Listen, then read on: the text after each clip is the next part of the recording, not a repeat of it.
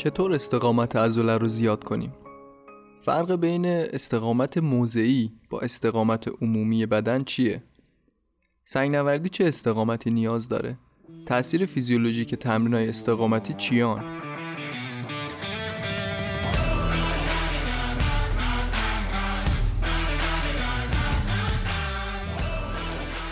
سلام من رضا صفیخانی ام اینجا پادکست گایتون حاله اینجا ما در مورد ورزش و هر چیزی که به ورزش ربط داره صحبت می‌کنیم.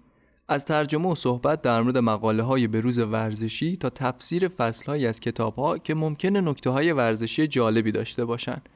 شنیدن این پادکست به ورزشکارا و مربی های ورزشی توصیه میشه. ورزش های مختلف مثل وزن برداری، دو ماراتون، هاکی روی یخ، دو 100 متر، فوتبال، بسکتبال، همه اینا از نظر کمی و کیفی نیازهای مختلفی به انرژی دارن هر کدوم از این ورزش ها دستگاه های تولید انرژی خاصی رو نیاز دارن که باید بهترین عملکرد رو داشته باشند. هدف نهایی توی ورزش های رقابتی دستیابی به استقامت اختصاصیه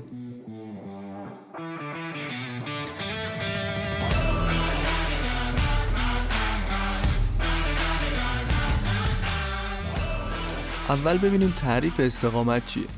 استقامت توانایی انجام فعالیت خاص با شدتی مشخص توی یک بازه زمانی بدون کاهش سطح فعالیته. تو حالت خستگی ادامه فعالیت توسط سیستم قلبی تنفسی و نوع تار عضله اسکلتی و سیستم تولید انرژی تعیین میشه. از نظر فرایندهای شیمیایی و سیستم تولید انرژی دو نوع استقامت وجود داره استقامت هوازی و استقامت بیهوازی هوازی به معنی همراه بودن با اکسیژنه. منظور از استقامت هوازی اینه که عضلات زمان کار و حرکت برای آزاد کردن انرژی ذخیره شده که به صورت چربی و کربوهیدراته از اکسیژن استفاده کنن. بی هوازی هم به معنی بدون اکسیژنه یعنی فعالیت با وجود وام اکسیژن انجام بشه.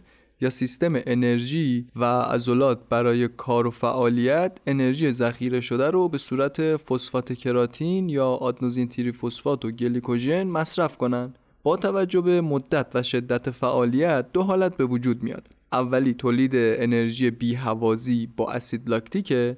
دومی سیستم تولید انرژی بیهوازی بدون اسید لاکتیکه. به عبارت دیگه استقامت بیهوازی بدون اسید لاکتیکو میشه استقامت ازولانی هم گفت که با فعالیت ازولانی تو سطح حد اکثر و تو مدت زمان کوتاه 5 تا 10 ثانیه انجام میشه. واسه انجام همچین فعالیت های ورزشکار مجبور میشه که فسفات کراتین و آدنوزین فسفات ذخیره شده توی ازولش رو مصرف کنه. به خاطر اینکه ATP ذخیره شده فقط برای انقباض ازولانی کوتاه کافیه تولید مجدد انرژی از طریق شکسته شدن کراتین فسفات به کراتین و فسفات امکان پذیر میشه. استقامت بیهوازی با اسید لاکتیک همون استقامت سرعتیه که مختص فعالیت های زیر بیشینه تو مدت زمان نسبتا کوتاه 10 تا 120 ثانیه است که با صرف ATP و فسفات کراتین ذخیره ورزشکارا می‌تونن فعالیت خودشونو تو سطح زیر بیشینه ادامه بدن. توی این حالت ورزشکار از تجزیه بیهوازی گلیکوژن می‌تونه انرژی دریافت کنه. در واقع فرایند اینطوریه که گلیکوژن شکسته میشه و تبدیل به گلوکوز میشه. گلوکوز هم طی فرایند گلیکولیز تبدیل به اسید پیروویک میشه. حالا این اسید پیروویک یا تبدیل به اسید لاکتیک میشه یا ATP افزایش سطح اسید لاکتیک توی خون موجب کاهش عمل کرد و واماندگی توی فعالیت میشه. این نشون میده که متابولیسم بیهوازی خیلی هزینه بره. به طوری که برای تولید یک واحد ATP از طریق سیستم بیهوازی 20 برابر گلیکوژن بیشتری مصرف میشه. یعنی یک واحد گلوکوز توی سیستم هوازی 38 واحد ATP تولید می‌کنه. ولی یک واحد گلوکوز توی سیستم بیهوازی فقط دو واحد ATP تولید می‌کنه. توی تئوری ورزشکار می‌تونه به فعالیت خودش ادامه بده تا زمانی که دو تا اتفاق بیفته. یکی اتمام ذخیره گلیکوژن دومی هم تجمع بیش از حد اسید لاکتیک. به خاطر اینه که مدت فعالیت های زیر بیشینه نسبتا کوتاهه یعنی بین 10 تا 120 ثانیه. کاهش کربوهیدرات به طور معنیداری عامل محدود کننده توی فعالیت های ورزشی حساب نمیشه. با این وجود افزایش مقدار اسید لاکتیک توی خون ورزشکار باعث افت عملکردش میشه. توی زمان استراحت تقریبا کمتر از دو میلی مول اسید لاکتیک توی یه لیتر خون شناسایی شده. اما توی یه فعالیت شدید یعنی با 100 درصد توانایی مقدار اسید لاکتیک بیشتر هم میشه. وجود 4 میلی مول اسید لاکتیک توی یه لیتر خون معمولا آستانه لاکتات خونده میشه. به این معنی که سیستم بدن تو حالت وام اکسیژن قادر به دفع کردن این حجم از اسید لاکتیک نیست. توی همچین شرایطی فرایندهای گلیکولیز بیهوازی جایگزین متابولیسم هوازی میشن. بعد از رسیدن ورزشکار به خستگی کامل و واماندگی عضلانی مقدار اسید لاکتیک به 15 تا 20 میلی مول توی یک لیتر هم می‌رسه. مقدار اسید لاکتیک و ضربان قلب شرایط واقعی ورزشکار رو نشون میده. تحقیقات نشون داده که توی فعالیت های مشابه ورزشکارای ورزیده میزان اسید لاکتیک کمتری نسبت به افراد بدون تمرین تولید می‌کنن. استقامت هوازی یا به بیان دیگه استقامت قلبی تنفسی یا پایه است که مشخصه اون فعالیت های طولانی مدت با شدت متوسط یا کمن. انرژی هم به صورت ATP از طریق متابولیسم هوازی به کمک اکسیداسیون کربوهیدرات یا چربی تولید میشه. این فرایند توی حالت ثبات تمرین اتفاق میفته یعنی زمانی که شدت و فشار تمرین یکسان باشه. وضعیت پایدار سطح متعادلی بین اکسیژن لازم و اکسیژن دریافتی در طی انجام یک فعالیت طولانی با شدت کم یا متوسطه. این وضعیت پایدار یا استدی استیت بعد از 6 دقیقه تمرین اتفاق میفته مثلا تصور کنید شروع به نرم دویدن می‌کنید. یا ابتدای یه مسیر کوهنوردی هستین. شما دارید یه شیب ملایم با بالا میرید و در واقع فعالیتتون از حالت عادی که راه رفتن میشه یه مقدار سختره ولی شما احساس خستگی یا نفس نفس زدن نمی کنید. توی این حالت میزان اکسیژنی که دریافت می کنید یعنی دم و بازدمتون با مقدار اکسیژنی که توی عضلات فعالتون مصرف میشه یکسانه. یه راه ساده برای تعیین میزان شدت فعالیت استقامتی انجام تاک تسته یا آزمون صحبت کردن. همون مثال دویدن و کوهنوردی رو دوباره در نظر بگیرید. حالا همزمان فعالیت شروع به صحبت کنید.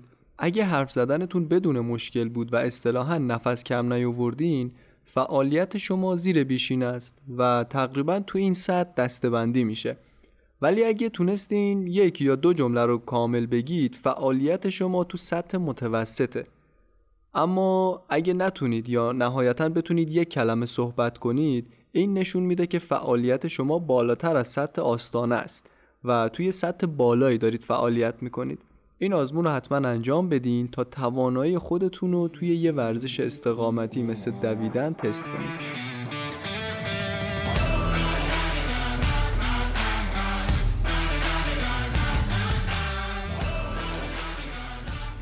این باور وجود داره که ظرفیت هوازی یا VO2 max به معنی میزان اکسیژن جذب شده توی یه دقیقه است که به دو صورت بیان میشه.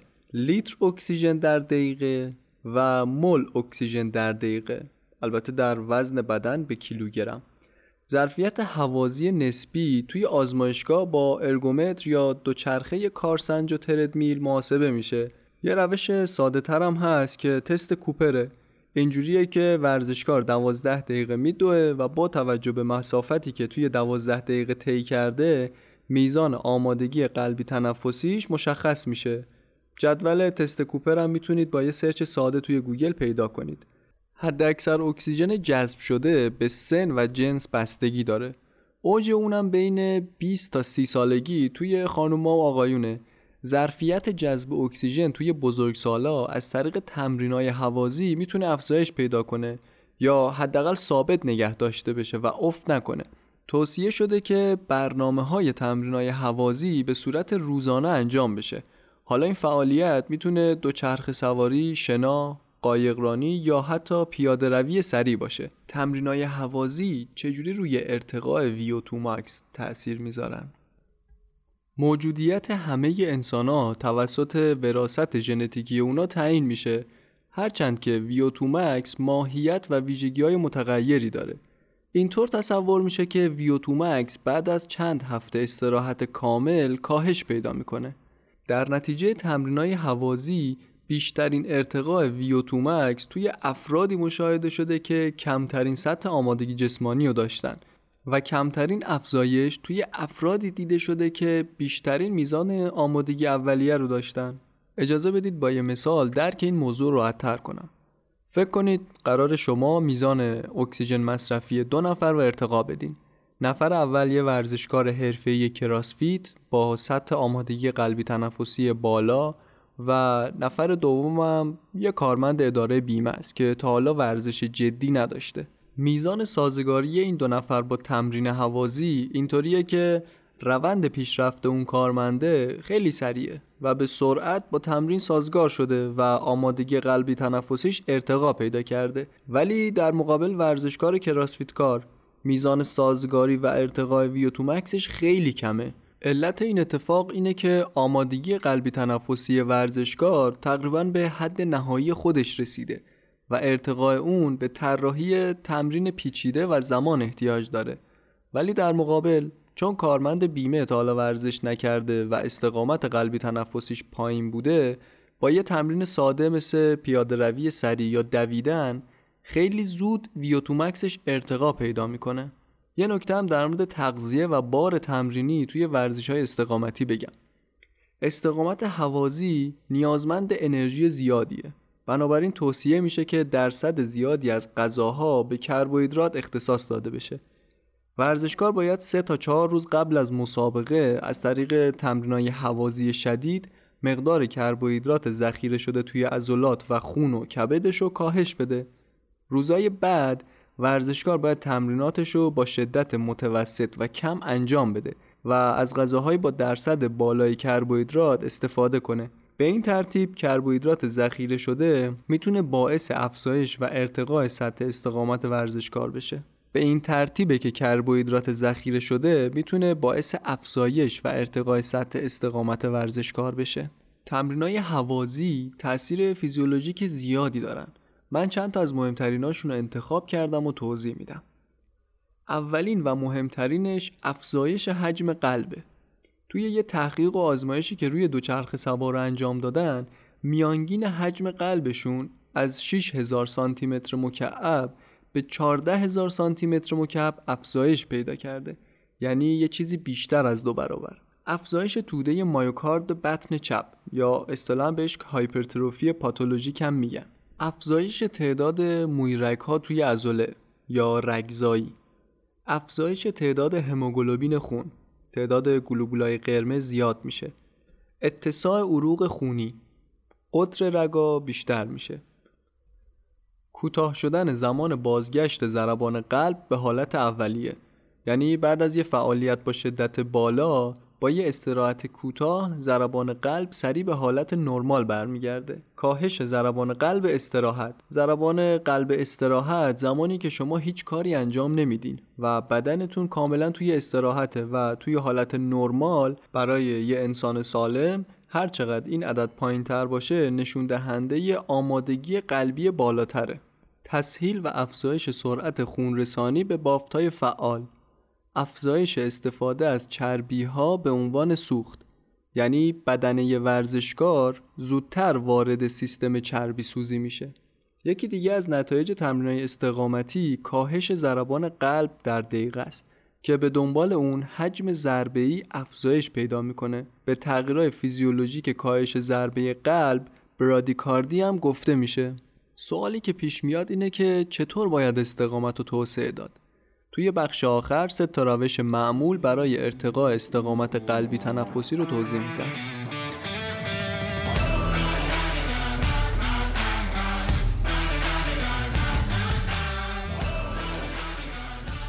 توی بخش قبل پرسیدم چطور میشه استقامت رو افزایش داد. برای مشخص کردن شیوه های موثر توسعه استقامت مهمترین نکته نوع فعالیته که جزو استقامت بی هوازی دستبندی میشه یا استقامت هوازی برای این کارم میشه نوع فعالیت رو آنالیز کرد. اگه بخوام با یه مثال ساده توضیح بدم می‌تونم به ورزش دو میدانی اشاره کنم. مسابقه دو صد متر توی ده ثانیه اتفاق میفته و فعالیت عضلانی شدیدی داره که سیستم تولید انرژیش هم بیهوازیه در مقابل مسابقه دو ماراتون بیش از دو ساعت طول می‌کشه و سیستم قالب تولید انرژیش هوازیه این دو تا مثال یه دامنه رو مشخص می‌کنه که هر چقدر زمان فعالیت کوتاهتر باشه و شدت بالا باشه سیستم تولید انرژی بیهوازیه و هر چقدر فعالیت طولانی مدت باشه و شدت فعالیت کم باشه سیستم تولید انرژی قالب هوازیه ارتقاء استقامت قلبی تنفسی بر پایه سه تا روش قدیمی و معموله. اولیش ماراتون یا روش مسافت طولانیه. دومی روش فارتلک یا بازی سریعه. سومی هم شیوه اینتروال یا تناوبیه. روش ماراتون تو دهه 50 میلادی توسط دو تا استرالیایی به نام لیدیارد و سروتی انجام می‌شد روش انجامش هم اینجوری بود که توسعه استقامت بر پایه فعالیت های طولانی مدت و بدون وقفه بود. مثلا سی چل کیلومتر دویدن 8 تا 10 کیلومتر شنا کردن یا 20 تا 30 کیلومتر قایق رانی و پارو زدن. تأثیرات فیزیولوژیکی هم که داشت افزایش ضربان قلب تا 160 ضربه در دقیقه بود. افزایش تعداد مویرک ها افزایش سیستم گردش خون و در نتیجه افزایش ظرفیت هوازی و در آخر هم ورزشکار خیلی دیرتر دچار خستگی می‌شد روش بعدی که تمرینات فارتلکه توسط یه مربی دو میدانی اسکاندیناویایی به اسم جی هولمر توی 1920 و 30 اجرا می‌شد. روش انجامش هم اینجوری بود که جایگزین شیوه های ماراتون شده بود ولی خیلی به اون شباهت داشت. با این تفاوت که توی تمرینات ورزشکار باید از دو روش افزایش یا کاهش شدت فعالیت تمرین رو ادامه بده. تو این روش یکم آزادی عمل بیشتر شد و این افزایش و کاهش شدت تمرین یا توسط مربی یا اختیارش به ورزشکار داده شده بود و توسط تشخیص ورزشکار این شدت کم و زیاد می شد. تأثیرات فیزیولوژیکش هم افزایش ضربان قلب تا 180 ضربه در دقیقه بود و برخلاف روش ماراتون فعالیت یه نواخت پیش نمی رفت. این روش توانایی حوازی رو ارتقا داد و ورزشکار رو برای تمرینای جدیدتر اینتروال یا تناوبی آماده تر کرد روش آخرم روش اینترواله که توسط پیکهالای فنلاندی توی 1930 و 40 و بعد از اون توسط یه مربی دو میدانی آلمانی و همکار فیزیولوژیستش به کار گرفته شد که به دنبال اون تو دهه 60 میلادی شیوه های interval توی اروپا باب شد و توی دهه 70 و 80 میلادی توی آمریکای شمالی به طور گسترده مورد توجه قرار گرفت. دونده های مسافت های طولانی مجاری بین دهه های 1950 و 60 زیر نظر املگلو طبق این شیوه تمرین می‌کردن و رکوردهای جهانی هم شکونده بودن. روش اجرای تمرینای اینتروال اینجوری بود که تکرارای زیاد با مدت زمان کوتاه ولی شدت بالا. شدت تمرین 60 تا 90 درصد توانایی هر شخص باید باشه. این باعث میشه که عملکرد حوازی و بیهوازی به طور همزمان توسعه پیدا کنن. واضحه که فقط یه ترکیب سازمان یافته از معلفه های روش تناوبی کافی نیست و باید الزامات ورزشی تخصصی مربوط به اون رشته هم در نظر گرفته بشه اثرات فیزیولوژیک تمرینات اینتروال افزایش ضربان قلب تا 200 ضربه در دقیقه بعد از دوره‌های شدید بود که موجب زخیمتر شدن دیواره قلب می‌شد. عملکرد سیستم قلبی تنفسی به ورزشکار این اجازه رو میده که سطح بالایی از اسید لاکتیک رو تحمل کنه.